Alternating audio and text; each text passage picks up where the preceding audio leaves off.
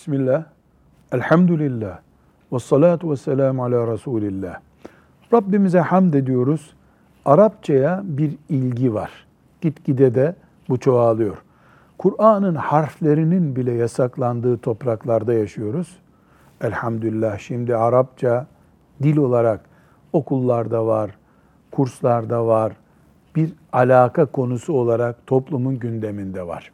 Fakat Arapça öğrenmek deyince bir pratik Arapça, bir de eski Arapça diyorlar.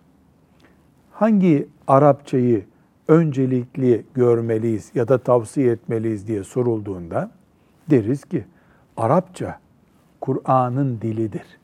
Hangi Arapça dersimiz, eğitimimiz Kur'an'ımızı Peygamber sallallahu aleyhi ve sellemin hadislerini ümmetimizin müştehitlerinin kitaplarını anlamamıza yardım ediyorsa o Arapça önemli Arapçadır. Pratik Arapça öğrenilse zarar değil. Ama Arapça din dilidir. Din gibi kıymetlidir. Çünkü Kur'an'ımız var devrede. Bunun ek parçası olacak şeyleri orijinal aslı gibi görmemiz doğru olmaz.